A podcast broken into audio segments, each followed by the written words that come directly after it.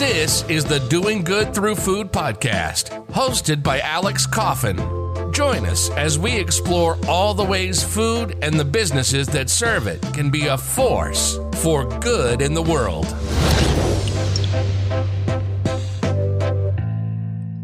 Hi, everybody. Alex here. Welcome to Doing Good Through Food. My guest today is Katy Franklin, Operations Director of ReFED. ReFED are the only non-profit in the United States wholly dedicated to food waste reduction. They are a think tank that works with decision makers across the whole food system to reduce food waste using a systems approach and using economic analysis. A lot of that is high level, systems level changes that are needed to improve outcomes at a national level, but they also generate practical advice for food retail businesses at an individual level. And the unique, unique, approach that they take to rating the effectiveness of different measures makes it very easy to see where to focus your efforts for best results. ReFED published a seminal piece of work in 2016, their roadmap, which detailed a route to 20 percent reduction in food waste within a decade in the States. It laid out 27 feasible, scalable solutions with the benefits of each of them demonstrated so that they could show basically that it, each benefit comprehensively outweighed the costs involved. So we spent quite a long time talking about that piece of work and also talk about the online platform that's going to supersede it later this year, uh, the Insights engine, which launches in October 2020. We spoke nearly two months ago in mid March when the, the threat of COVID had only just started to be felt in the US and the UK.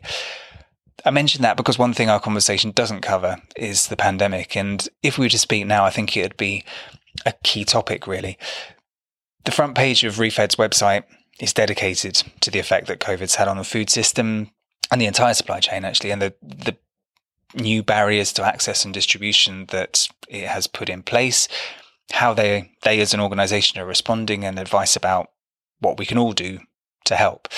So if you're interested in in that in particular in in the pandemic and and uh, the effects on the food system, then I'd suggest go click through to their website now from the link in the show notes. Um, you'll find out a lot more there. Otherwise, just listen on um, and I hope you enjoy what I, I found to be a really interesting, informative conversation with somebody who's spent their entire career working on strategies and systems to effectively reduce food waste at all levels at the consumer level with food waste uh, food service providers private firms and and so on if you've got any comments we always love to receive them you can engage with us on twitter the handle is at doing good food or email us directly podcast at doinggoodthroughfood.com Katy, welcome to Doing Good Through Food. Hi, Alex. Thanks so much for having me and happy to be here today. Ah, it's my pleasure to have you on. Thank you for making time to speak to me. I wondered if we could maybe start with your involvement with ReFED, you know, personally, your involvement, how you became involved and why, why did you want to be involved with them as an organization? Sure. So I started working on food waste about four years before I came to the ReFED team. And at other organizations, when I was working on food waste, it was one of many topics that we were covering as kind of a broader look at sustainability or impact investing or what have you. And so mm-hmm. I came to ReFED because it really presented the opportunity to focus on food waste reduction. It's a topic I'm really passionate about for a multitude of reasons. And ReFED not only gave that opportunity to really focus on food waste, but it also is an organization with a really unique look at the sector. We have this high level view, this convening power, this reliance on data and insights, and all of those things combined were really attractive to me. And so when I had the opportunity to join the team, I really jumped at it um, and have been with ReFED for about three years now and really loving what I do here. And I mean, ReFED as, as an organization is relatively young itself. So it, it's, um, if I'm understanding what I've uh, read correctly, it, it, really came into being with the with the report, with the roadmap. So, so we're talking sort of four or five years that it's been maybe in existence, maybe a little longer. But when you were coming into that, sort of, you know, when it was even younger, only a couple of years old, was it already clear to you that this this is going to be an organisation that is that will be successful and that will have an impact because of the approach they're taking? You know, when I so ReFED really started as an idea, and when the report came out in 2016, it wasn't an organization yet. At that point, we've um, you know, we're under the umbrella of another nonprofit organization. We had a really fabulous steering committee who was helping lead the strategy of the organization. Um, but we didn't really start hiring people until about a year after the report came out. And after the report came out, we also realized that there were some really specific gaps in the sector that ReFED could help fill by, you know, continuing this powerful data and insights work, um, as well as, you know, looking at opportunities to really convene and coordinate action across the sector because we, you know, started with this multi-stakeholder approach. So I think when I joined it, it honestly probably wasn't quite clear yet the impact that we were going to have or are going to have in the future, but it was very clear the opportunity. There were a lot of folks that were already looking to us for, you know, what's next in in data and insights and trends in the space. Um, we were starting to recognize we had this uh, special role we could play in convening multi-stakeholder initiatives, and we're also realizing that uh, we had a, a, really unique expertise on the capital innovation side uh, where we could influence a lot of money into the sector. So I'd say it, wasn't quite clear um, at the moment that I joined, but there was mm-hmm. definitely opportunity for a lot of growth and a lot of creativity. And, you know, being as young as we are, we're still exploring that. And I, I don't think we've tapped our full potential yet. Sure. And do you, is that still, um, is it still a fairly unique approach? You said, you know, the organizations you worked at before, it tended to address food waste as, as one of a range of issues under a sort of umbrella of sustainability or something to that effect. Is that still generally the approach, or do you are more is food waste more of a singular focus for more organisations this day you know, nowadays? Do you think? At, at really the national and, and high level that we work, we still are one of the few, if not the only, organization in the U.S. who's focused entirely on food waste although there are hundreds of nonprofit and commercial organizations that are entirely sure. focused on food waste. So if you think about the folks at, at, the local, you know, or national level who are, you know, moving food around, providing innovative solutions for food businesses to help prevent, uh, recover and recycle food waste. So there's a, you know, we're definitely not the only one out there who's, you know, com- totally engulfed in food waste all day, every day. But um, in the the specific way in which we work, it's still pretty unique organization. I wonder if I could ask you a bit more about the the roadmap. Perhaps we could sort of start start with diving into that. I mean, is from what I again from the research I've done, it seems to be, but it, is it is it right that that's still the the center of your work, the sort of the centerpiece, the coordinating point around around which other work um, feeds in? Is that would that be fair to say? Um, in the sense of data and insights being the center of our work, absolutely yes. Um, the roadmap is something that we've built on over the years. So we've put out additional reports and research that dive more into you know different segments of the supply chain and the food industry side. We've put out a report on capital in the space with a, special report on philanthropic funding. There's some places where we've gone a little bit deeper, um, but really keeping that data and insights piece core. And then we're actually undergoing a, a, huge project right now to develop what's called the Insights Engine, which will be kind of the, the next version of the roadmap. And that'll be a, a digital first interactive resource that we're updating a lot more regularly than every four to five years. That sounds fascinating.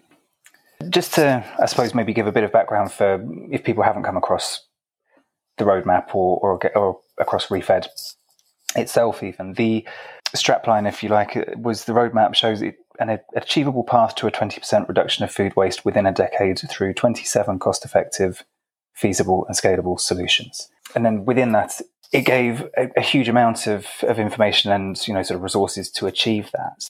One of the things I really wanted to ask about was the hierarchy within these um, approaches, and I think that's quite a unique approach, certainly in among the things that I've read to really rank and categorize and, and sort of spell out the effects, the relative effects of these different measures.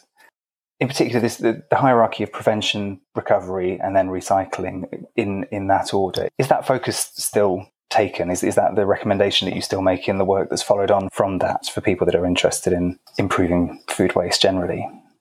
Absolutely. Um, so that the prevention, recovery, recycling hierarchy, we unfortunately can't take the credit for that. That's something no, that the U.S. Environmental Protection Agency developed and is often referred to as the inverted triangle. And there are a couple other levels depending on on whose inverted triangle you look at. But that yeah that that approach is recognized um, globally really as the most impactful ways that we can address food waste and and the reason prevention is such an emphasis is really from the climate and environmental sustainability standpoint because all of the resources whether that's natural resources human resources um, everything that goes into the food that we're producing if we can prevent that waste that's such an exponential savings above what we're going to get from recycling food waste, for instance.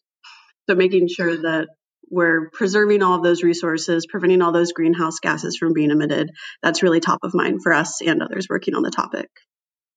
But I imagine it's, it's one of the harder areas to to sort of quantify and get you know get uh, hold of or, or engage people around, perhaps, or um, I imagine it could be. I, people would understand, I suppose, the idea of recycling and recovering food, but preventing it is maybe slightly less tangible. Is that do you, is that right, or am I um, off on that? Do you think?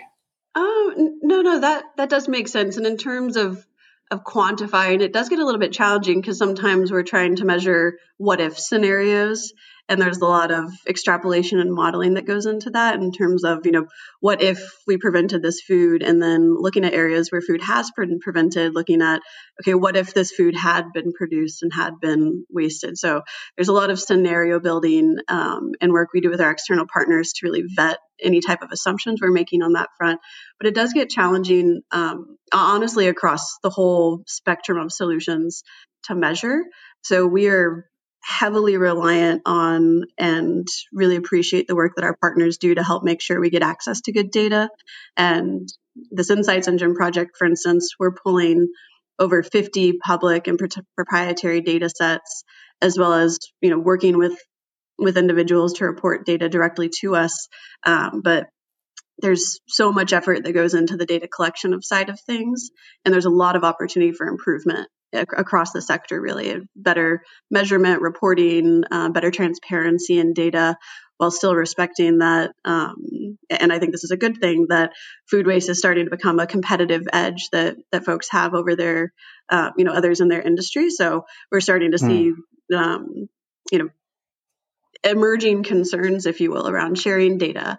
Uh, which on one hand makes it challenging, but on the other hand, it means that this is starting to really become a business proposition, which is what I think is going to drive change. I, have got to say that was um, it was something that jumped out of the report actually uh, at, at, me as well as, as something I was going to ask you about. The I think you said that you know if they act quickly, businesses, other stakeholders, they can you know increase profits and build brands and build engagements and all, all those um, benefits to them. Do do those um, benefits still exist in the same way? Uh, you know, it's been four, four, four-ish years since publication. I mean, have those um, early adopters had that benefit, and or does it sort of still exist for people to to have in the same way? Do you think? Uh, it's absolutely still there, and I, I'd say food businesses have only started to scratch the surface in terms of the benefits they're going to reap, especially er, primarily on the financial side. Um, and you don't have to be an early adopter of these solutions to get those benefits. It's it's not a, a zero sum zero sum game, if you will. Yeah, so, sure. So really, any business who starts adopting these solutions has an opportunity to start see cost savings. It's, you know, especially because in the food industry, you know, food is their main product that they're buying, selling, moving around, and so on. And so every time that they're increasing the efficiency of how they're using the food within their own system, then that's an opportunity for cost savings. Another thing that jumped from this report was the within this hierarchy and this, um, you know, rated the effect of these different measures was just how much of an effect the um, consumer education campaigns have. Do you see? Do you do you try to promote and, and sort of educate people about the role that cafes, restaurants, and so on have to play in education as well. It's not necessarily just sort of cost saving for them and brand building and that sort of thing that they can have a role in education that might might be even bigger than the effect they could have looking at their own operations. Absolutely. Um, you know, we ReFED primarily works with you know everyone except consumers. Um, so consumer education really is an area where we ourselves don't have expertise, but there's a lot of great groups who are working on it. You know, whether it's Natural Resources Defense Council at the national level or or others doing it um, locally. But then we also think there's a huge role for consumer facing businesses to be playing, whether that's uh, you know a restaurant, whether that's your food service provider or your grocery retail store. They have so many more connection points with consumers um, just uh, from day to day. And they have such an opportunity to influence consumer purchasing decisions and, and how folks are using food.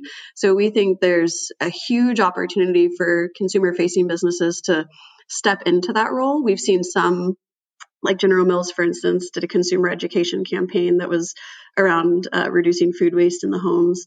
And we at ReFED think that those have a greater opportunity to really be more impactful, especially here in the US, than maybe um, kind of a standalone consumer education campaign would, simply because people are already paying attention in those venues and they're already thinking about food in those scenarios. So it's really the right kind of time and place to add in messaging around how people can, you know, reduce food waste, how they can be saving more money on in their own homes and things like that. Brilliant. And just um, not to not to stay on this on the roadmap too long, but I, I was I was um, wanted to ask these the different measures that are you know they're they're analysed in different respects, and one of the the the the leading metric, if you like, was the economic value analysis, and then these measures are also um, shown in in terms of their environmental impact and you know food waste reduction and those sorts of things. Was was leading with um, env- economic value the best way to get stakeholders to engage? Do you do you find that that is the easiest way to get people in and discussing these sorts of issues generally? You know it, it varies depending on who you're talking to. I'd say in terms of putting out just a national report that was trying to get everyone's attention um, probably was the right way to go, especially since our main audience was kind of the industry um, as mm-hmm. opposed to you know it wasn't specifically targeting policymakers or specifically targeting consumers so that economic case made sense to everyone um, and everyone kind of could see themselves in that in terms of the opportunity that they had so i I think that works really well, especially when you have so many different audiences that you're trying to connect with and, and trying to grab the attention of. And then what we've seen over the past couple years is, um, you know, emerging themes, most probably most importantly and most recently around climate change. You know, that's become a real you know headline grabber there's been so much news around it project drawdown just came out with an update to their um, their global report on on how to address climate change. The IPCC report um, called out food waste towards the end of last year. So climate change has become a, a real strong narrative around food waste um, in the past six to 12 months. But I'd say no matter who we're talking to, the, the economic case still makes sense, whether that's a food business or a capital provider or even a municipality. They're really looking for that economic um, argument. Makes a lot of sense. I mean, what we're really talking about, or I suppose what you as an organization are talking about and through the roadmap and so on is, is uh, it's a high level approach. Like you said, you're, you're uh, a national organization. You're talking about systems and systems approach to food waste and systems level change, that, that sort of thing. And when we're talking about a systems approach, again, maybe just to it might be a phrase that someone listening hasn't heard of. What what does a systems approach to fighting food waste mean to you? Yeah, that's a, a great question. Um, you know, at ReFED, it means that we're looking at the problem from a systems view. So, in in terms of what are the different kind of pieces that need to move together. What is the mix of solutions, whether you're looking at kind of those 27 solutions or thinking about different levers like financing and policy. So really thinking of the fact that our, our food system is a system. It, it's not static. It's not simple. Um, so we need a you know multifaceted view to look at the solutions to it. And so when we talk about taking a systems approach, we're talking about a lot of actors moving in the same or similar directions um, towards a common goal and really leveraging a diverse mix of solutions uh, because one solution alone is not going to solve food waste, whether that's you know standardizing date labels or consumer education all the way to the other end of the spectrum in terms of you know large scale composting we're going to need all of these solutions and more to make a meaningful change and, and cut food waste in half by 2030 um, in line with our national and global goals. So it, I'd say kind of that was a bit bit of a ramble, but in short, it means multiple actors working together across a suite of solutions. Mm.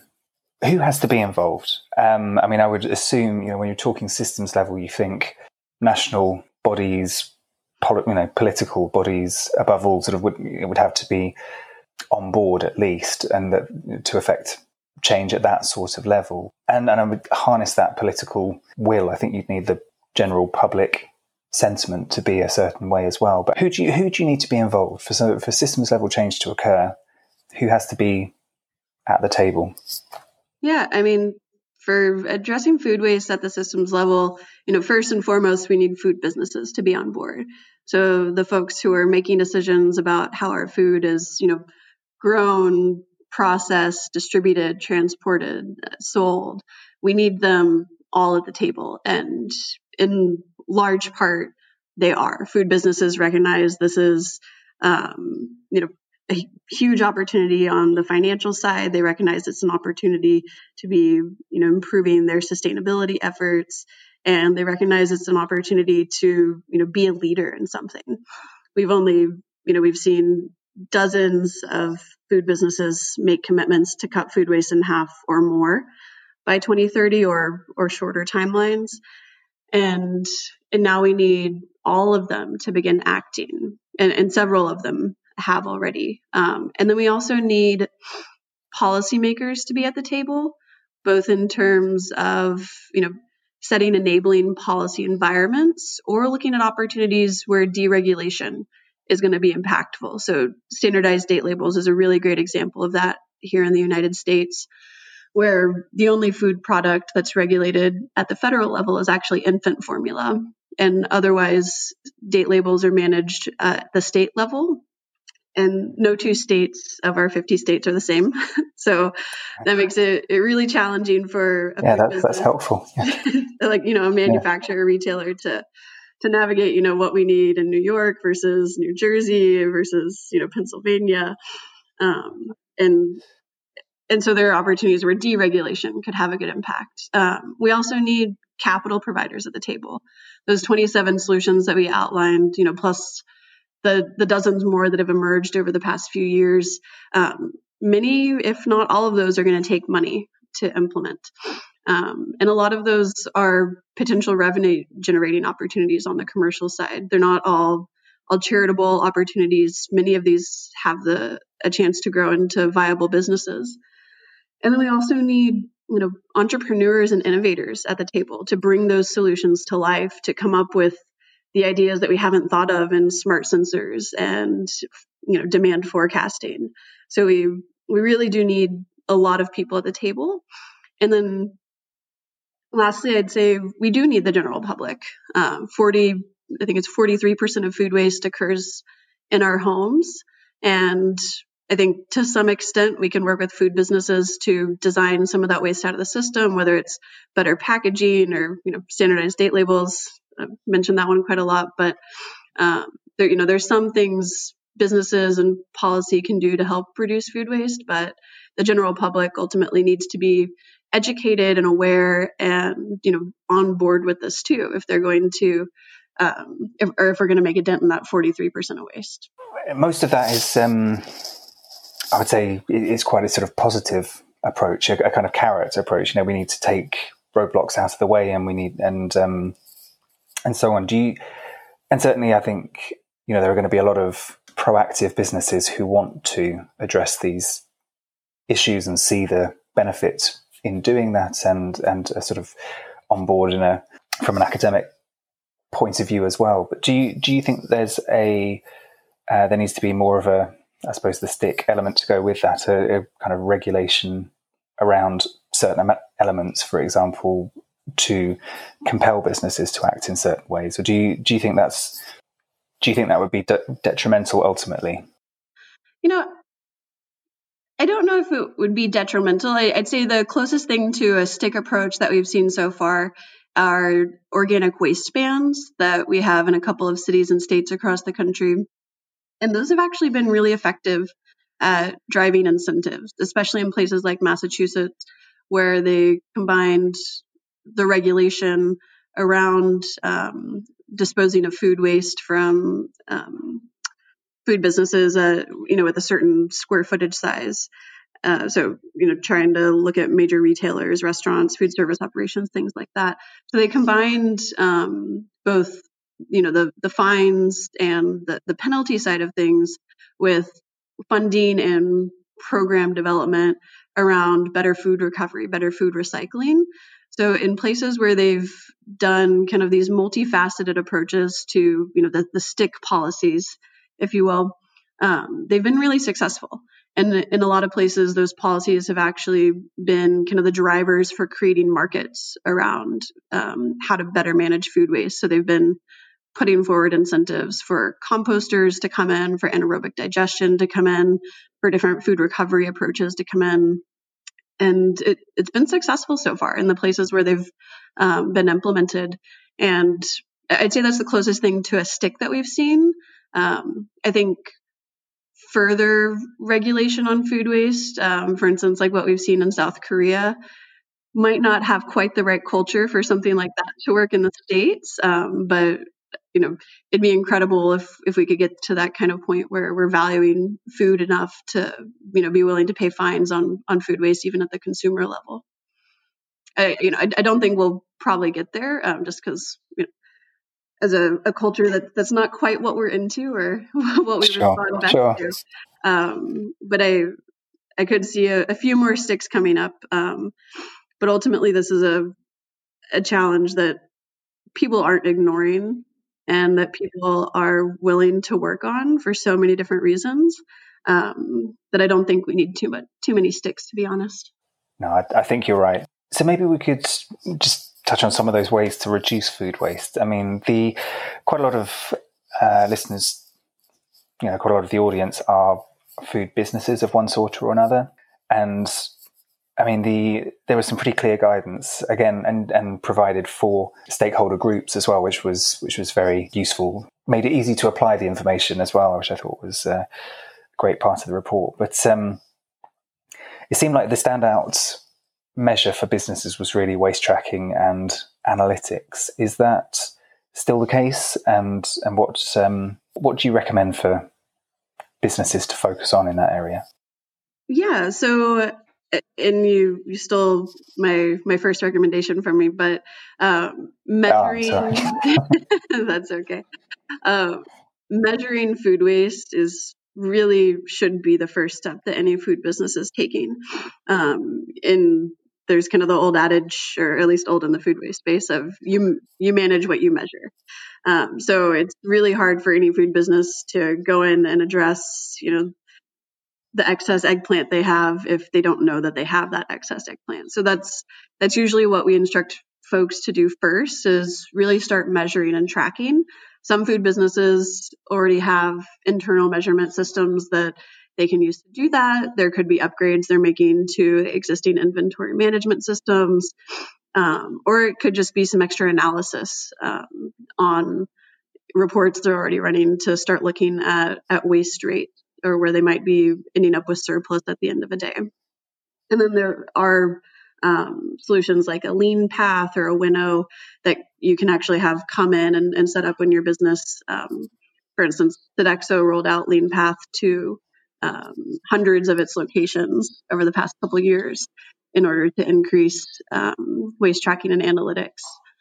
So there, there, you know, quite a few different ways that you can do that, but really that helps you understand, you know, what waste am I having? Why is it occurring?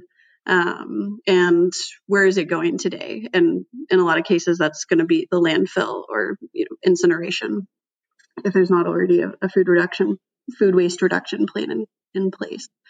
Um, and so then, you know, from measuring your food waste, that's how you can really know what to do about it. So understanding if a lot of your food waste is coming from trim or over ordering or, you know, not changing your menu up enough it can really help you understand what your next steps are to take and so depending on you know what kind of business you are you know it can vary from um, being more creative about repurposing leftovers um, from other meals or other services. It could be um, better knife skills for your chefs to make sure that you're getting, you know, as much of a food product as you can. Um, it could be looking at opportunities to integrate trim into like stocks and soups, um, things like that, and just some, you know, practices that chefs are already using or wanting to use in a lot of areas. For retail, it could also be looking at opportunities to promote, you know, cosmetically imperfect produce. Um, so just because that carrot has an extra bend in it, still is going to taste exactly the same, going to get you the exact same nutrients. So let's think about um, how we can better promote those products to our customers and maybe offer some discounts to make sure that those products are moving. So there's really a lot that that companies could be doing. Um, and then always making sure that you have a great food recovery partner in place who's able to pick up food at the right intervals, at the right times of the day, and collect the right products from you. Um, and then also seeing what opportunities you have, you know, locally or regionally around um, composting, animal feed, or anaerobic digestion for taking care of food waste that can't be either reincorporated into your operations or rescued and recovered and redistributed to those who need it. Brilliant. So, there's, I mean, I think you're you're you're dead right. You know, there's there's a lot that can be done, but it all starts with knowing what you're wasting and uh, and and reviewing what's going on. So yeah, start yeah. there. Absolutely. And, and just to add on to that, you know, you might find that there's a certain time in the week or a certain time in the day when, you know, you're wasting more than than at others and just looking at at trends and gleaning insights from from measuring your waste can be really eye opening and let you spot you know kind of hot spots uh, in your operations where there's really an opportunity to dig in. And and always looking for the lowest hanging fruit is what we encourage people to do. And and not every solution is going to be super sexy or a technology solution. Some of it is really simple um, like checking freshness dates on on your on your date labels and, and things like that. So there's a lot that could be going on in the background, um, but it's still really exciting work and still should be you know successes that are shared. On a smaller scale, I suppose it's what you are what you are doing as an organization, really, isn't it? You, you sort of look at the data that you're getting back and and identify what would have the biggest payoff. You know, what Mm-hmm. What are the actions that you can take that would really help your business and and and help food waste and everything else? So, yeah, absolutely. One of the other things I was going to just just touch on with sort of ways to help reduce food waste in businesses was um, talked about the effect of all you can eat, sort of whether restricting that or or um, I suppose removing that as a as an option. But it was, it's not. Is that a particularly big issue in in the states. It's not something that is is very common over here. Um, and I was just I was sort of interested to see that as something that would have such a such a big effect, really. Um, it, all you can eat is something we love here in the states, and I'm actually big, originally from cultural Texas, thing. where it's even bigger. Um, and, and so I, you know, I think it's it's one thing to say, you know, stop stop doing all you can eat options. And for some people, that's the design of their business, that's one of their selling points. So it's not the most realistic way to go to just say, you know, stop it. Mm. Um, but what people can do is work within, you know, work within what you've already set up. So if all you can eat is is something that your business does, think about things like smaller plates or takeaway trays from your buffet line, um, so that people are just taking the food that they need at that time and make it so people can have an opportunity to come back up if they want to. If people know they can come back, they're a little less likely to to pile on the food. If they don't have a tray, they're less likely to, you know, take four extra things um, mm. all at once, but more likely to come back. And this applies to university settings too, where a lot of universities have, you know, in a sense, kind of all you can eat or, you know, all you can cram on your tray often. Mm-hmm. And you can also think about um, like the serving size of the spoons that are out in your displays.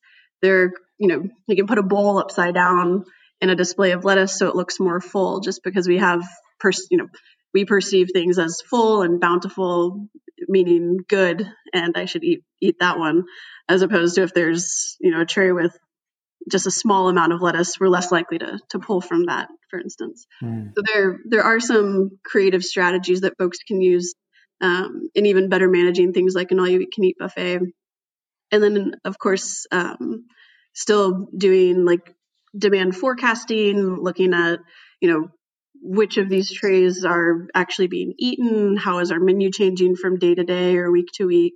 So a lot of the same ideas and thinking still apply, um, although I, I don't think we'll be getting rid of all you can eat buffets. I, it, it's a really good example, I suppose, of the you know the cultural hurdles to, to sort of mm-hmm. to get over in the way that things are different. It's it's not it's those it does exist here. All you can eat as a as a thing, but it's just not embedded in the same way. It's not um, it's not an expectation. I think is probably the mm-hmm. probably the thing, and that must be a very difficult thing to change if it's if it is uh, as deeply embedded as that seems to be. But uh, yeah, and, I think that's part of part of the consumer education opportunity too of uh, and, and, probably one of the harder areas that'll be mm. to change and that we might not you know, that might be more of a long-term strategy but you know thinking about those cultural perceptions of you know what makes us want to reach out and and you know grab something off the shelf or grab something off a buffet. And a lot of it is kind of embedded in these ideas of you know bounty and abundance being really good things um, and in some ways that you know has turned out to be a bad thing because it causes us to waste or something doesn't look perfect or it's not surrounded by other beautiful heads of lettuce. You know, we don't want to take it for some reason. So I think you're spot on that it, it is a, an interesting cultural thing that I think, it, especially here in the States, that, you know, we'll have to grapple with. Um, and I think something also that developing countries will see as their, um, you know, middle classes grow, as, as populations become more wealthy. Um, I could see that being a challenge in other places too. And hopefully we'll learn something from it here in the States. I, I think it's um, it's an interesting thing, and not to you know sort of go off on a go off on a tangent, but just the um, I think it's a particularly difficult thing where you know, the, say the West, however you want to define that, but if there's some benefit that, or some perceived benefit the West has had, that you know we're, we're sort of seeing is actually a, a behaviour that needs to change. It's a very difficult thing to to say to other parts of the world. You know, you sort of see this in, uh, I think, particularly in climate change and you know the amount mm-hmm. of meat in the diet and those sorts of things. But to say, you know, actually you can't have this thing that we've had the benefit of for however long because now we've realised it's not it's not a, not a good idea. It's a very very hard sell, I think. And I, I guess this would be another. You know, it could be another one if things like if this becomes a popular thing in other areas. You know, you, you sort of don't have the high ground, I suppose, to dictate to people. That's the that's the difficulty, perhaps. Yeah, I mean, I'd say probably uh, you know at least one advantage we have over the you know climate change, which is a much trickier topic to challenge to to tackle. Sorry, a much trickier topic to tackle. Um, is that you know we'll probably have learned so much in the you know even in the past five years and the next five years that other countries can learn from. And hopefully, food waste solutions are something that, you know, can be leapfrogged, if you will, such that, you know, there isn't, there's no you know pro food waste lobby you know anywhere in the world yeah. and so yeah. you know right yeah. now in the developing world they're you know dealing with kind of different challenges in the supply chain in terms of where food loss and waste occurs but i'm you know i'm hopeful at least that we'll have learned so much and had so much success in different areas of the world that other you know countries or regions can adopt similar approaches and you know not have to make the mistakes that we have uh, without it being quite such a challenge around kind of what you're talking about around you know dictating that you know you can't have this just because you you know developed after we did. But you know we're in the states we're learning so much from what's happened and the progress that's been made in the uk and across the eu for example um, you know we're i'd say we're at least half a decade behind on on our food waste journey and i think we're able to move probably a little bit quicker. And, you know, time will tell just because we're able to learn what you guys have already learned. Let's hope so. Let's hope. And uh, yeah, I, I guess that's the one of the key benefits of sharing information in the way that an organization like ReFED does, really, isn't it? That's the enabling oh, yeah. piece of the puzzle. That's um, hopefully makes those things smoother all round. What What do you think has changed since the publication of the roadmap? I mean, we're talking you know, four going on five years since that has since that was launched. Are there signs, for example, you know, that the systems level changes that are needed will happen anytime soon? Are you are you seeing a developing picture, or do you are you sort of having the same conversations as you were when that was published? We've seen a lot change, um, and that's why we're really excited to have this kind of next version of the roadmap in the Insights engine. Um, not only that it's coming out, but that it because it's going to be a digital resource, it's something that we can update ongoing instead of having these kind of static reports come out every few years. And so, it's a so much has happened. Uh, you know, at at the kind of macro level, we don't have the data analyzed yet to say whether or not we've actually seen any reduction in food waste, um, but we're going to be able to say that um, pretty confidently later this fall. And then we've seen so many food businesses start to get involved and start to work on food waste. We've seen really ambitious commitments. Um, Kroger, for example, has a zero hunger, zero waste commitment. IKEA has commitments to slash food waste by 2025. So we've we've seen a lot of commitments kind of in line with and then more ambitious than our global and national sorry, yeah, our global and national goals to cut food waste in half by 2030. We've also seen so much innovation happen. So we are updating the number of solutions that we're looking at. We are putting out new data on solutions later this year. And, you know, we started with a, a list of 70 and are kind of narrowing in on the ones where we can get sufficient data. Um, but that's you know, almost tripling the solutions that we saw when we looked in 2016. So a lot of innovations happened in the sector. And then we've also seen a lot of money flowing into the sector. When we put out a report in November 2018, we were looking at, you know, millions of dollars both on the, you know, public philanthropic and private um, sides from capital providers. And there's just been so much interest and so much activity happening around the space. So we've seen a lot of different pieces come together of kind of the, the systems level, you know, puzzle to reducing food waste. We just um, need to do a little bit more work on the data side to be able to tell, you know, what impact that's had or not. Do you find, uh, say, policymakers? I mean, do you find they're on, on board in a way that they perhaps weren't before? And, you know, the conversations that you're having, are, people on the same page perhaps? Is, is that, uh, you know, something that's not, not maybe so sort of quantifiable, but do, do you, do you feel that?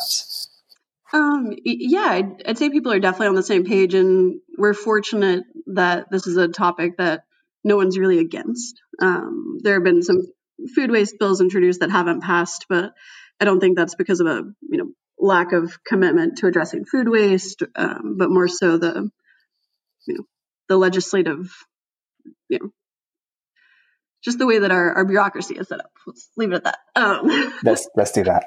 and but we have seen you know just a lot of action on the the policy side too, both you know largely at the local and state levels in terms of organic landfill bans.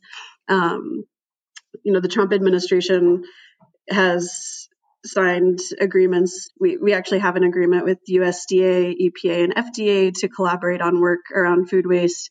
They also signed an, a similar agreement, those three agencies did, with the Food Waste Reduction Alliance, this, which is an industry association here in the States. Um, so there's a lot of will, and we're seeing these three main agencies that really work on food waste topics start to find formal ways to align themselves with those who are working on it. So, working really closely with the nonprofit sector, working really closely with the private sector, and um, really doing what they can to create an enabling environment, whether that's through research, through funding, through just statements of commitment.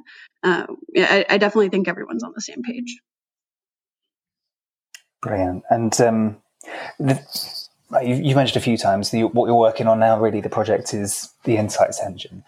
Maybe we could just sort of just expand on that a little bit. Really, what you said it's all online. Is this really a, a case of getting this information into a digital format so it's sort of more easy to distribute, or is this is this separate research in different areas? What what is it exactly? Yeah, so a lot of it is aggregating data that's kind of out there in the world in, in some form or fashion and pulling it together so that people have kind of a one-stop shop for where they go for you know data insights and guidance on food waste and solutions to it. So this will be a place where food businesses policymakers capital providers innovators um, other nonprofits academia where they can all come for kind of the latest information as it relates to food waste um, so we're going to be developing a whole set of interactive tools to be able to look at um, how much food waste we have, the causes, where food waste is going today, and all of those same factors that I talked about that food businesses should be looking at themselves. We're also going to be um, putting out digital tools around investment in the space, so capital providers um, could, and you know, whether that's a private investor, a public fund, or a grant maker, could go in and see, you know, where is their need, where are their financing gaps, and you know where could I be playing in the sector. We'll continue to track innovation and policy across food waste.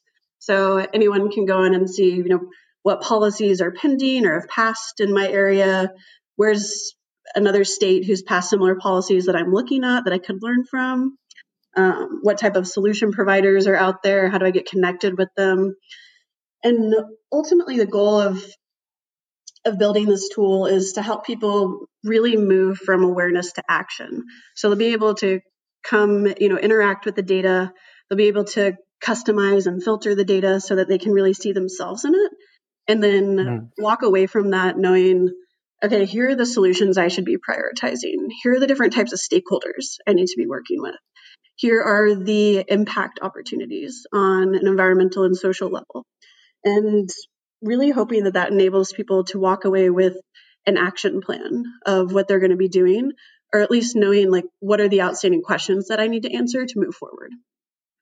That sounds fantastic. That's, um, I mean, is this imminent or are we a little way off from actually launching? It'll be launched in October of 2020, so not not too much longer. Um, and then we'll be looking to also have this be a more regularly updated resource. So the roadmap was published in 2016. Even a lot of the data sources from that by now are a decade or so old. And we need, you know, better, more real-time data to be really making informed decisions across the sector. So we'll be updating the data as often as possible to make sure that we're not providing outdated recommendations and that um, it really is kind of the most up to date available data that folks could be accessing. That's, I mean, it, really does sound sounds great. Um, when it launches, is it going to be sort of within the ReFED website? Is it something? Will people? Will it be a standalone, separate thing? Is it? How do people access it? Um, right now, it we're doing all of the build and development of it. Uh, it'll live within the ReFED website, so you can expect a bright and shiny new ReFED website come October. Brilliant. Well, I mean, I will be, you know, linking the the website and um, the current resources to this to the show note for this, so people can click through to that. So if if it if it the engine will be on there at you know once it's ready in October, then um, you know I'll definitely be looking out for that. That sounds sounds fantastic. Wonderful. Um, I would think we, we're starting to run out of time, and I, I generally draw these interviews together by just asking a few more sort of general questions in a slightly more quick fire way. Would you be happy to do a few of those? Okay. Yes. Brilliant. All right. Um, so, if I ask you, uh, in the context of food, if I say success, who do you think of and why? I think, uh, oh man, that's a big question.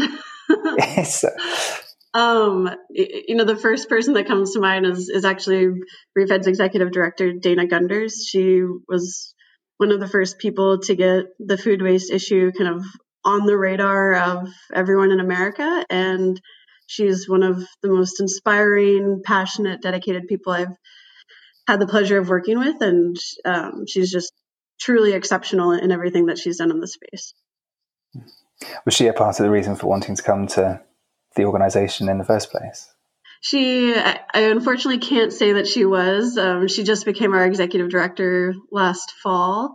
Um, but ah, okay. It, and so this is actually my my first time to work so closely with her. We had passed cross at, at other organizations for quite a few years now, and um, you know, I'd interviewed her for research and things like that, but getting to work directly with her has been a real treat.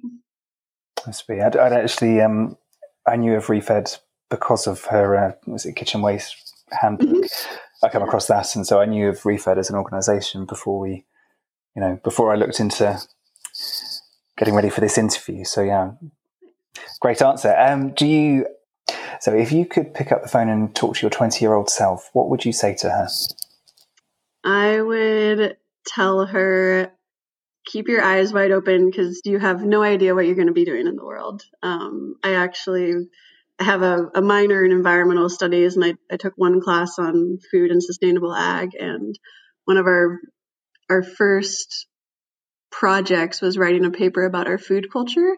And I, I literally remember going and telling my professor that I had no idea what to write because I didn't really have a food culture and I didn't, you know, food wasn't that big of a part of my mm. life. And uh, I, I remember that vividly. And after I had, or I think it was when I started working on the academic paper I, I co authored, I emailed that same professor and said, Guess what?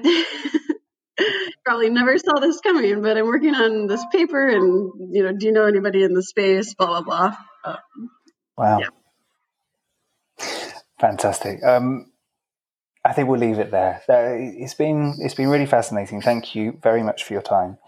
Um, would you like to direct people who are listening anywhere in particular? Um, would you just say sort of go to the website and go from there, or?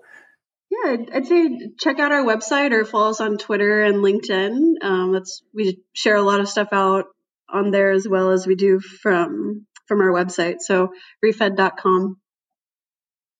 Great. Well, I will, I will put all of the. I'll put a link to that in the show note. If you're listening, you should just be able to click on information for this episode, and and it'll be there, so you can just click through now. Um, Katy, thank you very much for your time. Uh, it's been great to talk to you. Thanks so much, Alex. Have a great one.